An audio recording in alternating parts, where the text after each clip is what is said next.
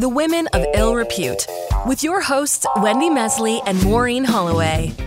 Wendy, I'm really looking forward to this episode because our guest this week is John Moore. He's the highly respected and hugely popular host of uh, Moore in the Morning on Newstalk 1010. But more importantly, I think, for our purposes uh, this week, he is a dear friend to both you and me.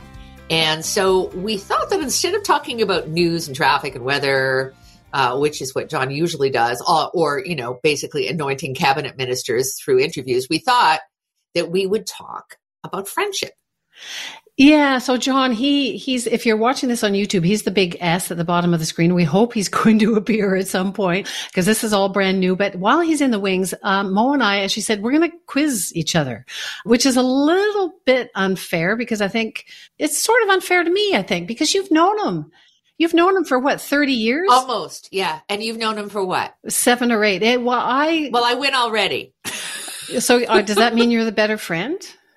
No, but I may know more about him. But let's okay, let's so uh, go, go. let's try this for shits and giggles. We'll uh, uh, we'll ask each other questions and see what we know. So okay, uh, Wendy, true or false? John Moore used to work in a daycare. I have no idea. You have fifty percent chance of getting this. I'll say maybe. No, I'll say because I'm a journalist. I'll say no. Well, he, he did. You're off to a roaring start. All right, ask me one. Um, so you've told me, and maybe maybe John shouldn't be hearing this, but you've told me that I think he's confessed to this, so it's okay. You've told me that he's kind of bad at a particular sport. Oh, he's told everybody. He's Oh, which sport is it? It's golf. he's hugely enthusiastic. Um, but yeah, and I think the 10 years he's been playing, he's, you know, improved this much. And if you can't see me, it's not very much, but you know what? He brings a lot of joy. Well, I didn't play because I, I could never even hit the ball. So, you know, I tried for 10 minutes, but Yeah. His gift is that he makes the rest of his foursome feel, you know, adequate. So that's, that's a nice thing about John. All right. Uh, he is, I'll give you a hint on this. He goes by John S. Moore. Do you know what the S stands for?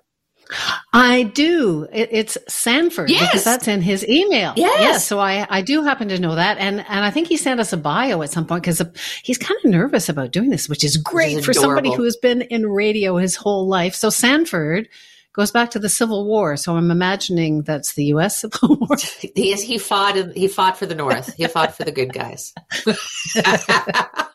So have I got a quiz for you? Um, if he had not become a morning man, if he'd not gone into broadcasting, what would he have been? he would have been a lawyer. huh. He didn't know that. He actually he actually went thought of going back to school or going to law school like only a couple of years ago. It was like John, it's not like you don't have a big day job. But yeah, he he would have been a lawyer, probably a very good one.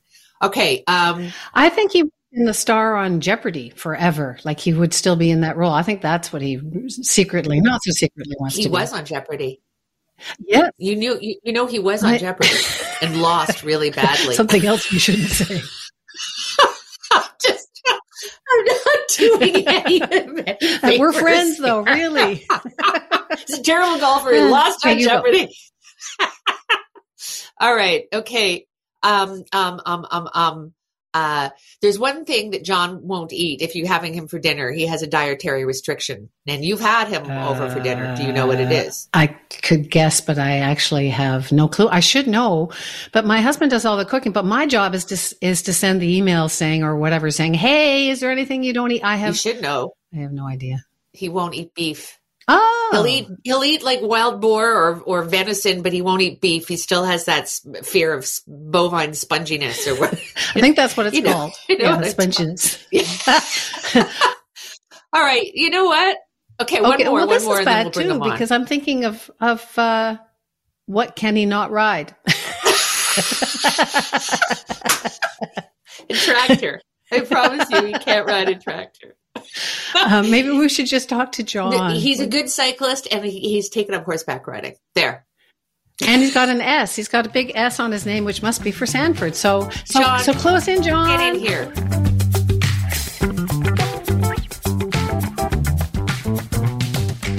Get in, John Moore, everybody. This feels like a 1950s game show. yes, yes, I know. Wouldn't that be fun? For people listening, I mean, I've been here listening to you and, and Yes. listening to two people talk about you is very bizarre.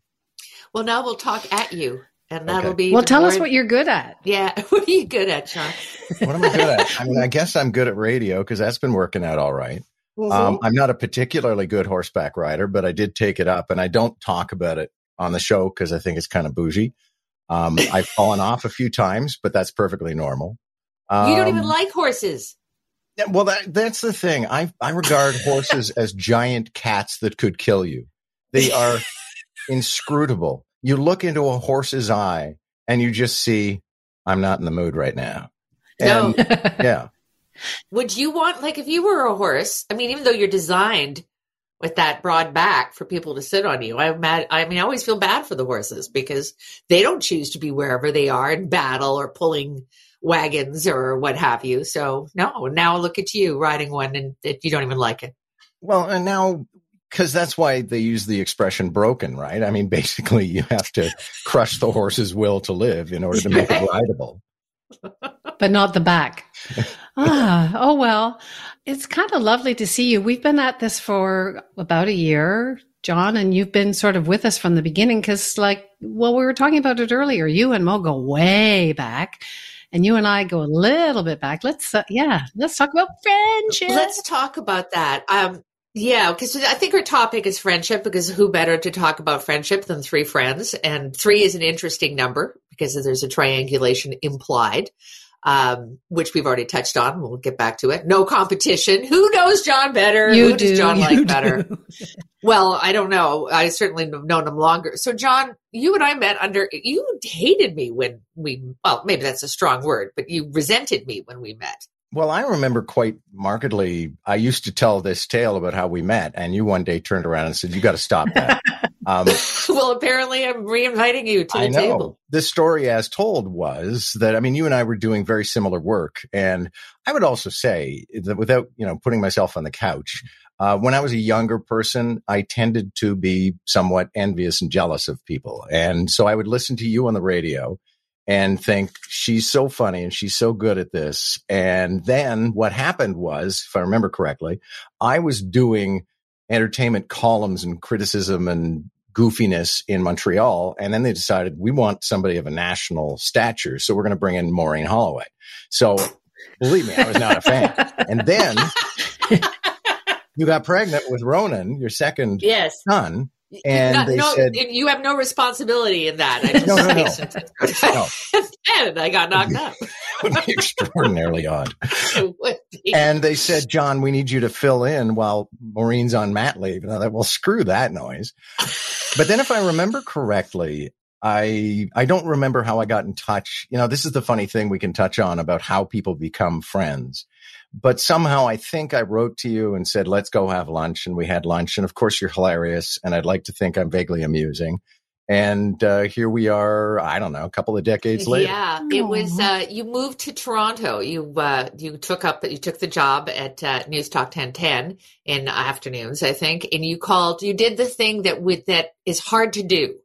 You called me up and said, "Would you like to go for lunch?" We went for lunch at Spinnakers, which is down on the waterfront. I remember that so well, and I remember thinking, "Well, good for you because you did that thing. You made you were forward enough." To ask me to do that. And then we just got on like a house on fire and I don't, and then we became friends. Yeah. And to the point of, you know, like we vacation together. Oh God, you we've been everywhere, We've done everything. Okay. You too. How did you meet?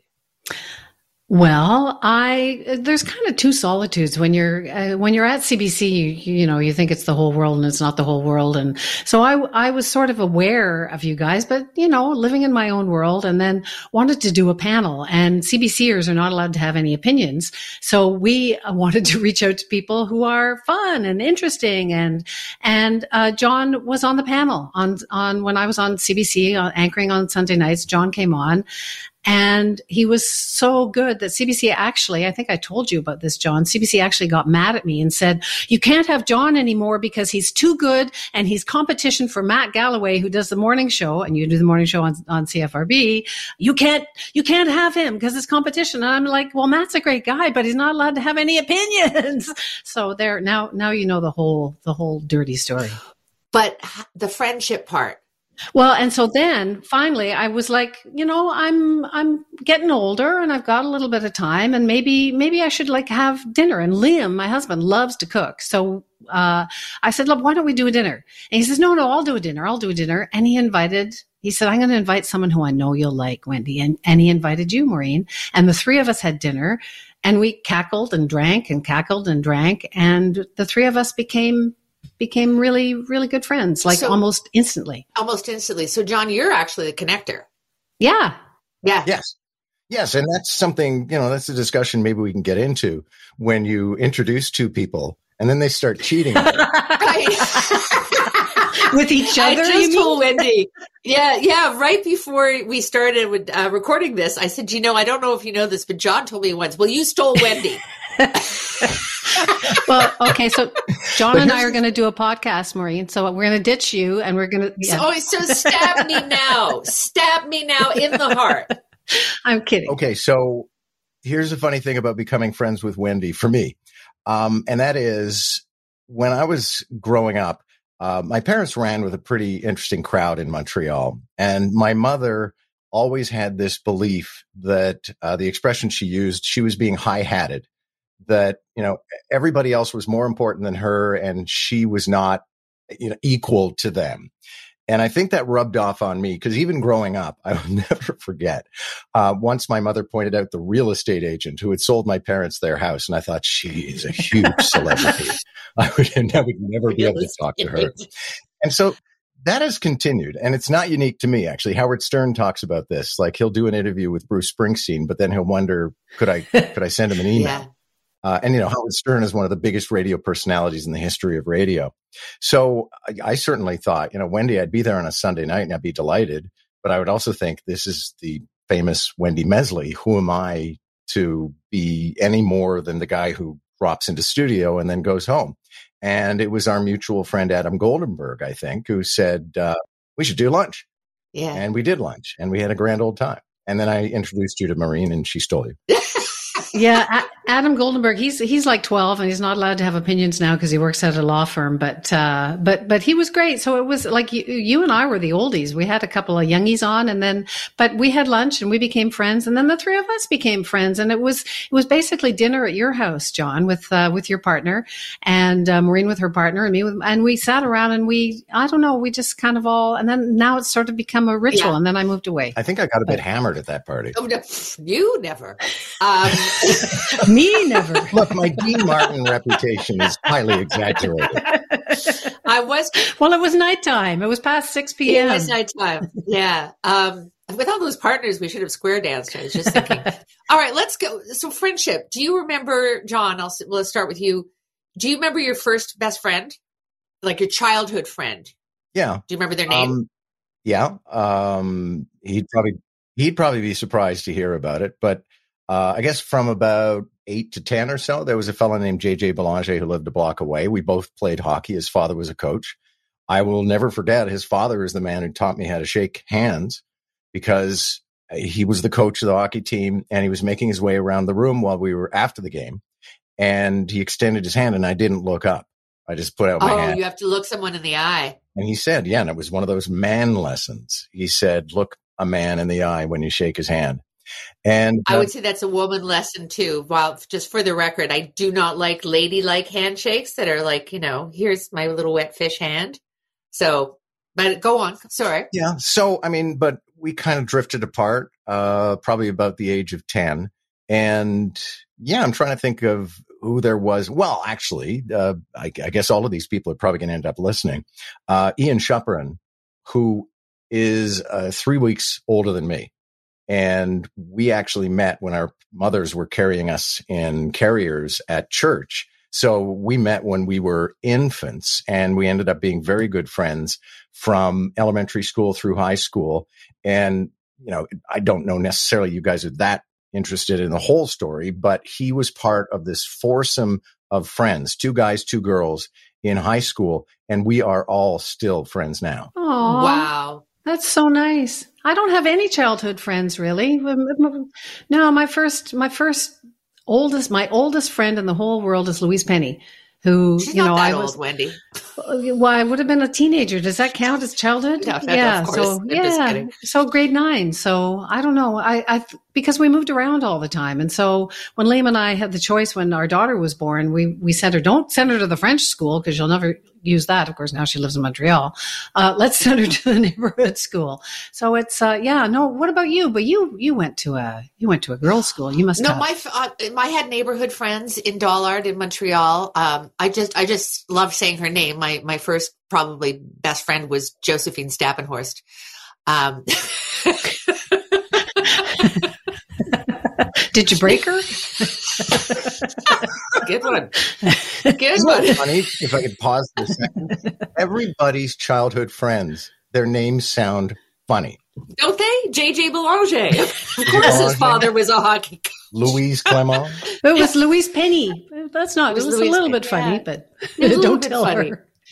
But uh, like Wendy, well, sort of like uh, my family moved to Toronto. I stayed in Montreal. I went to board, boarding school there, and I had friends in high school. But then I went to university in Ottawa, and then just moving around a lot. I like my friends were all came in sort of com- compartments. They don't. Like, I don't have a gang. I still don't have a gang. You guys, you two, are about as close as I have to a gang. Everyone, aw, aw, Aw. yeah. So we'll have to move back so we can have those dinners Yeah. again. So we can be like we can gang Well, up. we, we I- might I think be, we'd be we'd very have, scary. We'd have a lot of fun. so, what do you look for in a friend, John? What's important to you? Um, you know what? I mean, it's changed a lot with COVID and and with aging. And I've got to the point where there's a couple of aspects to the last few years. One of them being we we edited people down. I've never done transactional friendships, so that was never a part of it. But I don't do acquaintances because I ain't got time. Yeah. And it was yeah, kind it's of all about Louise- time. Well, it's Louise Kondo affair, I think, with our friends. We just, you know, uh, what is it? Does this bring you joy? And if not, throw it Yeah. out. Huh. Oh, uh, Marie Kondo. Yes. Yeah, yeah. It doesn't if it doesn't bring you joy or serve a purpose, throw it out.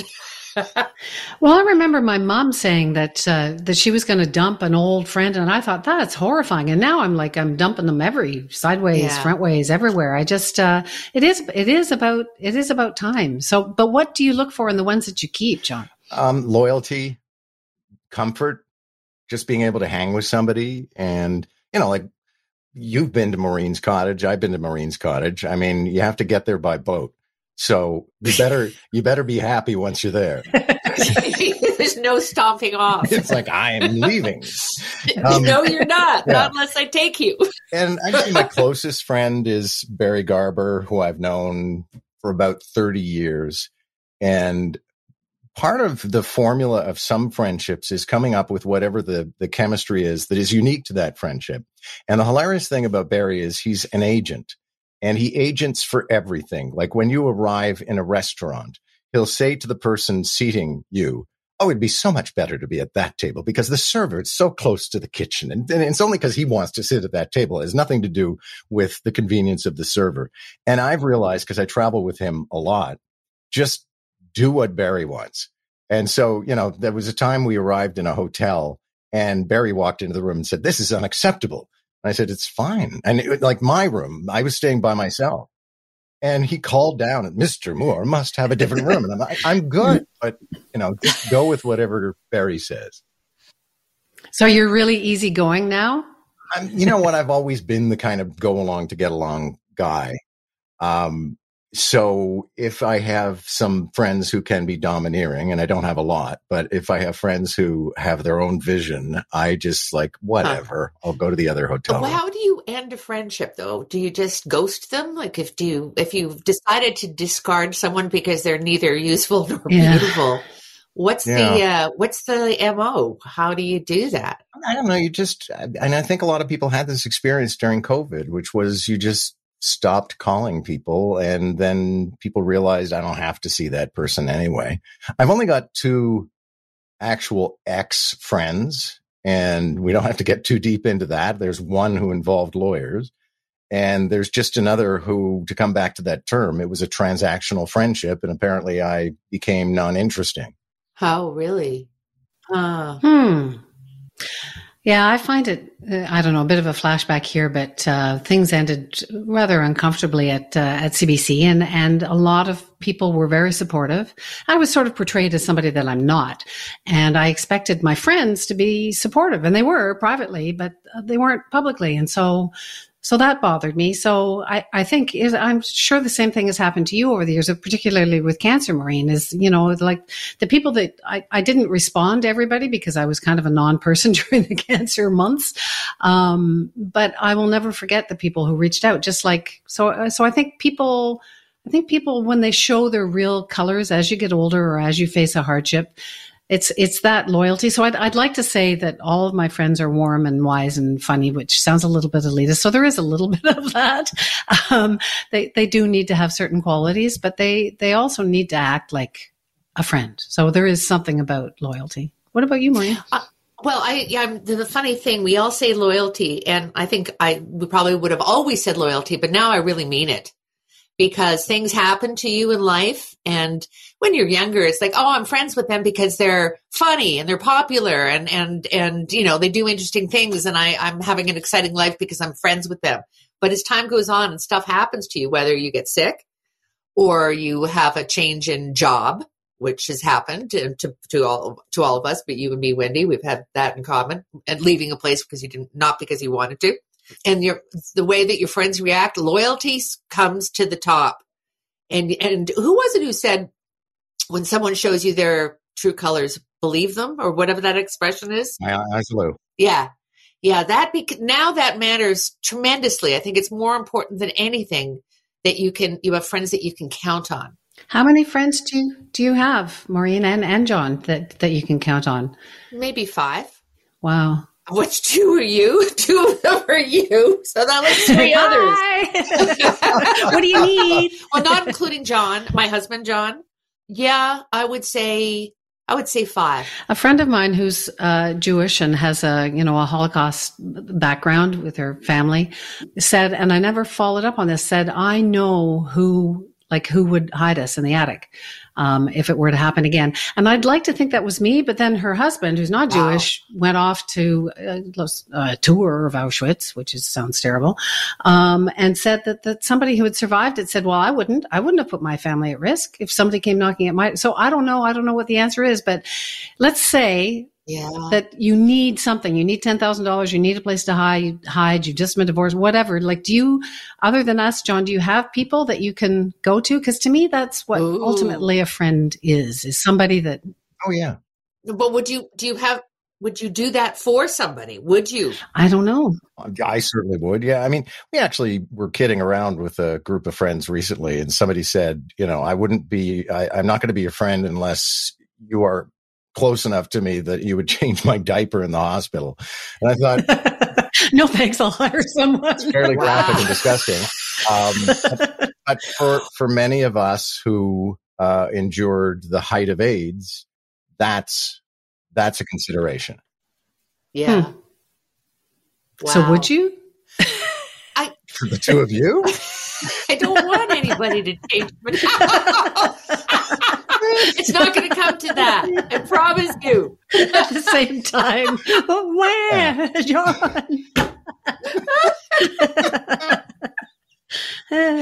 okay, this is weird, but it's true. It's absolutely true. It kind of is. John and I have agreed. John Moore and I agreed. I don't know how long ago we made this. We made this agreement. What we did agreed, we agree, John? And this was, you know, it's informed by the fact that I think this was during the time you were fighting cancer. And you just looked at me and said, You're speaking at my funeral. and he Aww. said, Only if you speak at mine. Yeah. So, so yeah, also, I know. Maureen may have forgotten this, but I was at her father's funeral and she delivered this beautiful speech. And she's walking down the aisle and she looks at me and says, That's how you do it. so have you written it? Uh, not that anything's going to happen. Oh no, no. He's saying, well, John's younger than me, so chances are it's going to fall upon him anyway. But yeah, the topic does come up whenever we're in some sort of not that we're often precarious situations, but it's like, okay, I'm going to go, I'm going to go windsurfing. So you might start, you might start a rough draft. yeah, and also because John can be John's a brilliant. I mean, I went to your mother's funeral, John, and you know, everybody gets up to speak and then John gets up to speak and all of a sudden everybody, you know, gets out the popcorn and goes, yeah, this is why we came because you're such a beautiful speaker. It's a show, right?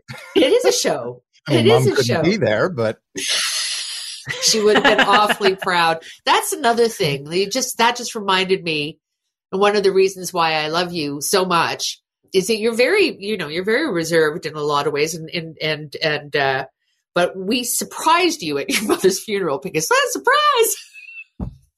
Uh, John, my husband, and Terry DiMonte and I all met up in Montreal. We flew to Montreal and we went to without telling John Moore that we would be at his mother's funeral and and the church was full but i remember when you came in and we were sitting in the back in the back pews and we all waved at you and the look on your face you you you welled up and you turned pink and i was like i would do i would go to the ends of the earth for this guy because it obviously meant so much to you when you were taken aback and anyway it's one of the reasons Oh, why i love you you know what though? I always say of funerals and and other important events, but especially funerals, nobody's taking attendance, but nobody will ever forget the people who made the distance. yeah And it's the same thing when you're ill. Yeah. I'm sure for the two of you that, you know, um, a lot of people back away from the unhappy moments in your life. And if somebody can overcome that, you know, I went to visit somebody just recently in the, in the hospital who was dying. And I was going to press the button of the elevator and I thought I could turn around and go away. I could turn around and go away. This is too hard. And I thought, no way. I could never forgive myself if I didn't go in and see him. good for you not there are a lot of people who just take the easy way out you know The women of ill repute. On to something lighter. If you could have dinner with three people, and this is the thing, with like the people you'd like to be friends with, let's let's open it up to throughout history. Oh boy. Yeah, but you know, not just because they're interesting. Like oh, everybody says Oscar Wilde, or you know, because, Yeah, I was uh, just thinking Oscar Wilde. yeah, I see, he he must be busy in heaven if they're having dinner Winston parties there. Churchill, but he'd hi hat me. Right. So actually, Which would be understandable, perhaps. Winston Churchill, John Moore. maybe I should say mm. not the dinner party question. What three people in the world, living or dead, do you think you could be friends with? Oh, that's a toughie because, like, I love Robert Frost, but I think he'd be an impossible friend. like, oh, here comes some more poetry about forks. it's funny. I, um, I, you know what? I don't know about being friends. Uh, I think Bill Clinton would be a lot of fun to hang out with. Yeah, well, he is a lot of fun. I think we that's Maybe official. more for you than me. Not anymore. Oh, I don't know. Sorry. He's still got that spark, you know. Uh, I guess people would say Dorothy Parker, but you know she'd be smashed by ten. Yeah, I, She'd I, be drunk all the time. Yeah. I'll come. Yeah, I'd listen in on that. That'd yeah, fun. everybody says Dor- She's going to be on our podcast. we I would. think, Wow. See, we're trying to find today's version of Dorothy Parker. Would, would be awesome. Women of ill repute. Yeah. Wendy, Yeah, and Carrie Fisher, she's kind of dead. Carrie Well, Fisher would be uh, great. I'm- I could be Carrie friends Fisher with would be Carrie amazing. Fisher. Carrie Fisher, would be, yeah.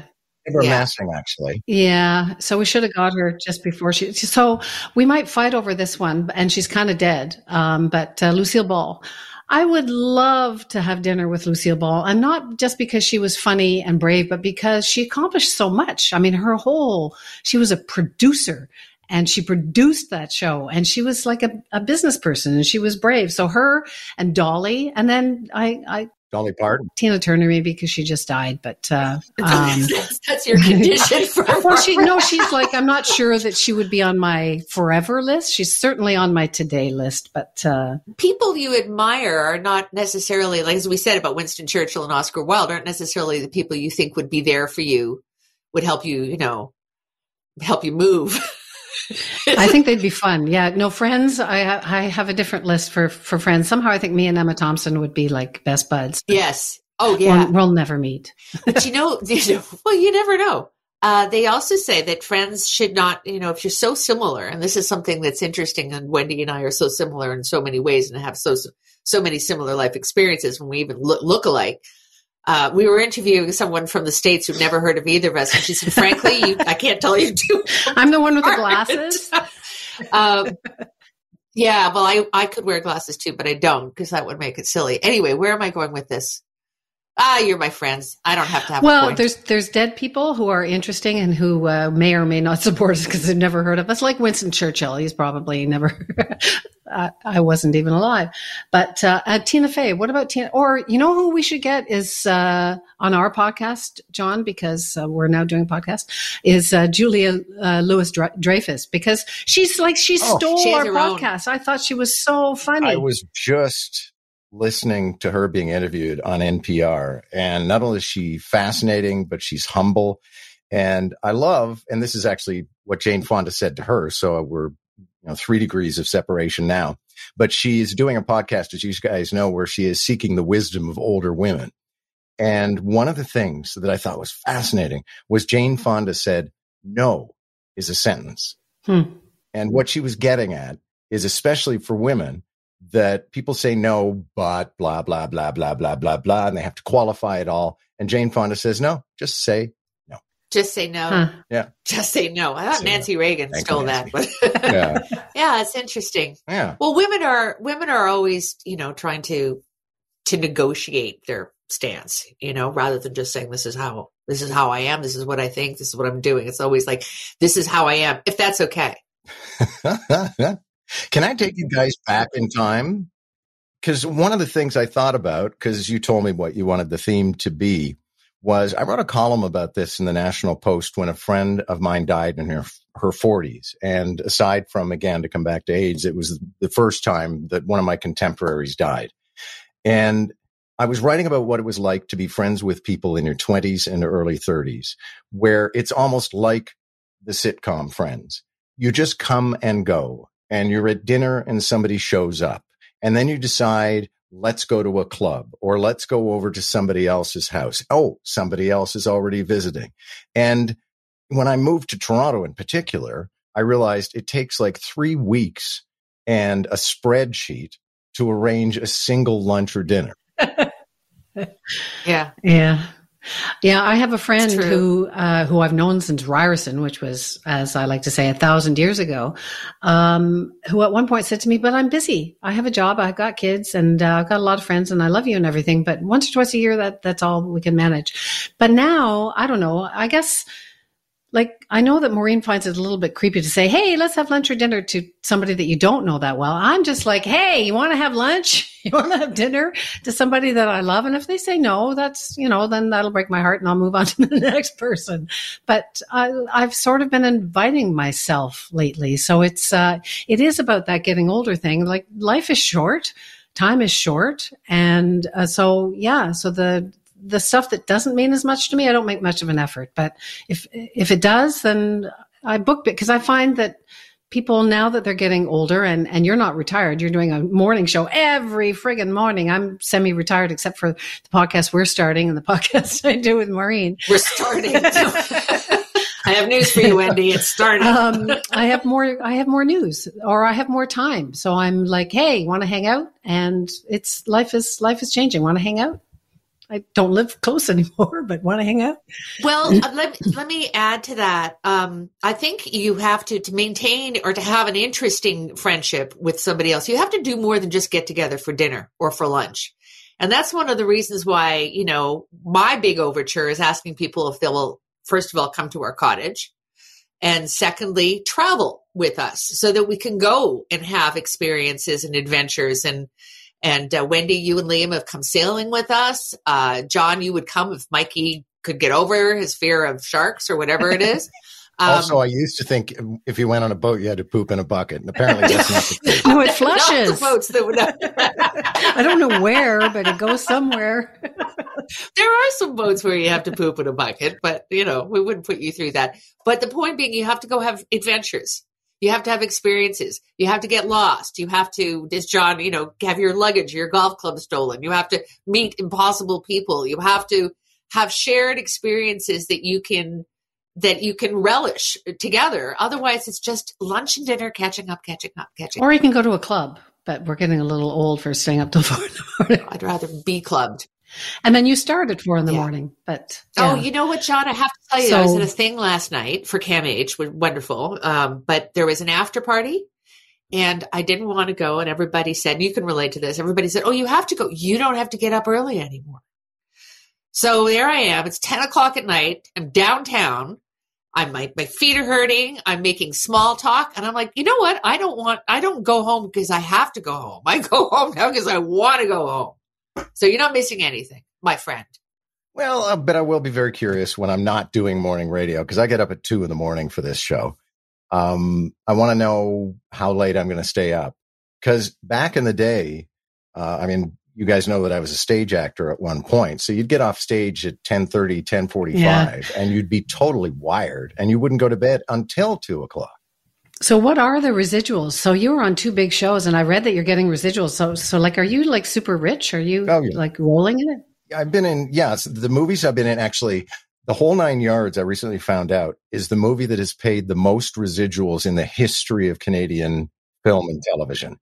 And so I probably get about a thousand bucks a year just because somebody on an airplane is watching that that movie. And I was gonna, wow. I was, yeah, I, I think it's a great movie. Really? Uh, the day after tomorrow is always in rotation. Wow! Um, and even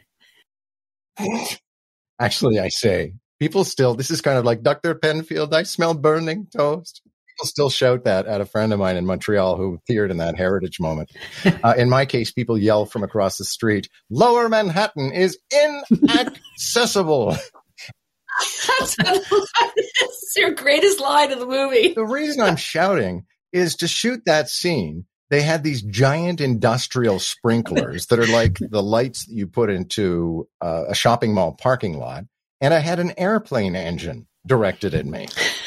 Jeez, so you had to yell.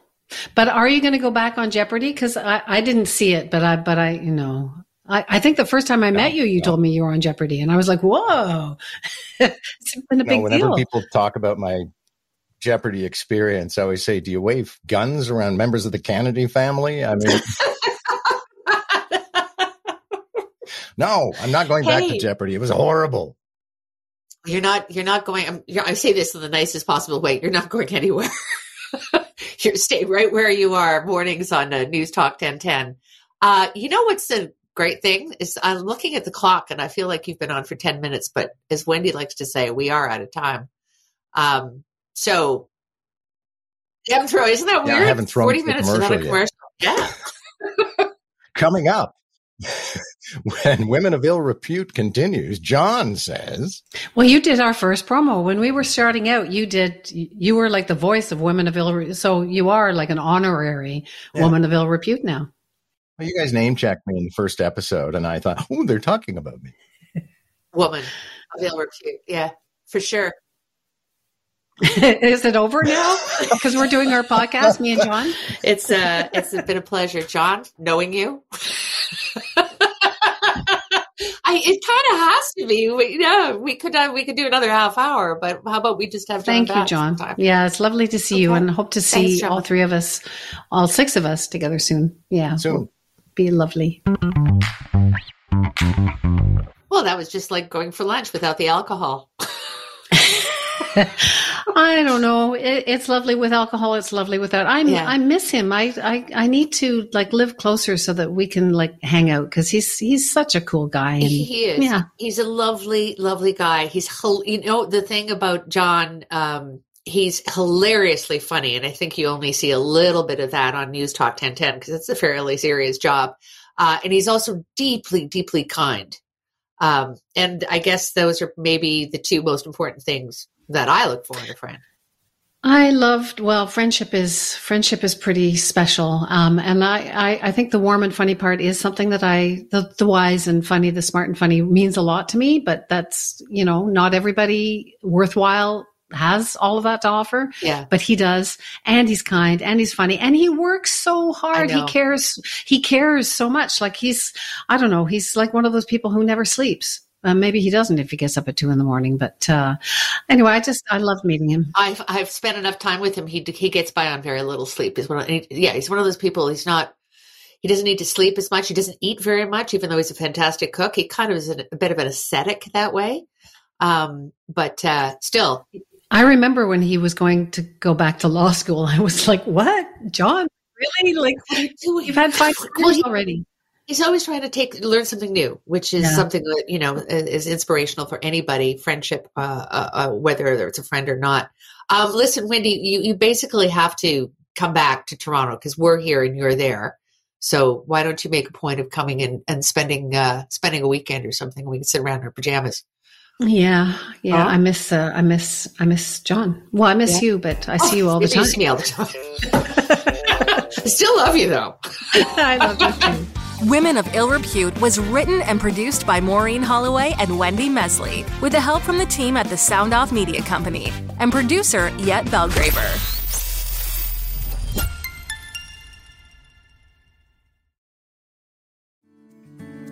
Come on a journey like no other, where you will discover many roads that will lead you to a happier, healthier, and more stress free life. And the beauty is, you don't need any vacation time for this adventure. The journey will come to you. Join Avery Rich on your very own journey into yoga. Along the way, she will demystify yoga poses and guide you into a yoga posture or short sequence, all in less than 15 minutes. You have nothing to lose but stress. The Journey into Yoga podcast. It's not for people who like yoga, it's for people who don't like yoga. Follow or subscribe on Apple Podcasts, Spotify, Amazon Music, or at averyrich.com.